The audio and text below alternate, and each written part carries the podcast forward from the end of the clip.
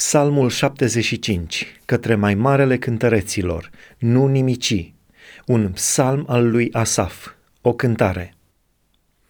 Te lăudăm, Dumnezeule, te lăudăm. Noi care chemăm numele Tău, vestim minunile Tale. Atunci când va veni vremea hotărâtă, zice Domnul, voi judeca fără părtinire. Poate să se cutremure pământul cu locuitorii lui, căci eu îi întăresc stâlpii.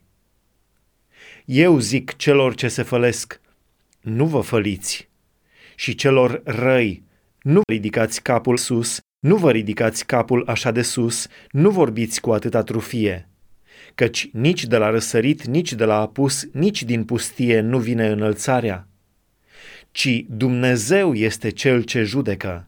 El scoboară pe unul și înalță pe altul. În mâna Domnului este un potir în care fierbe un vin plin de amestecătură. Când îl varsă, toți cei răi de pe pământ sug, îl sorb și îl beau până în fund.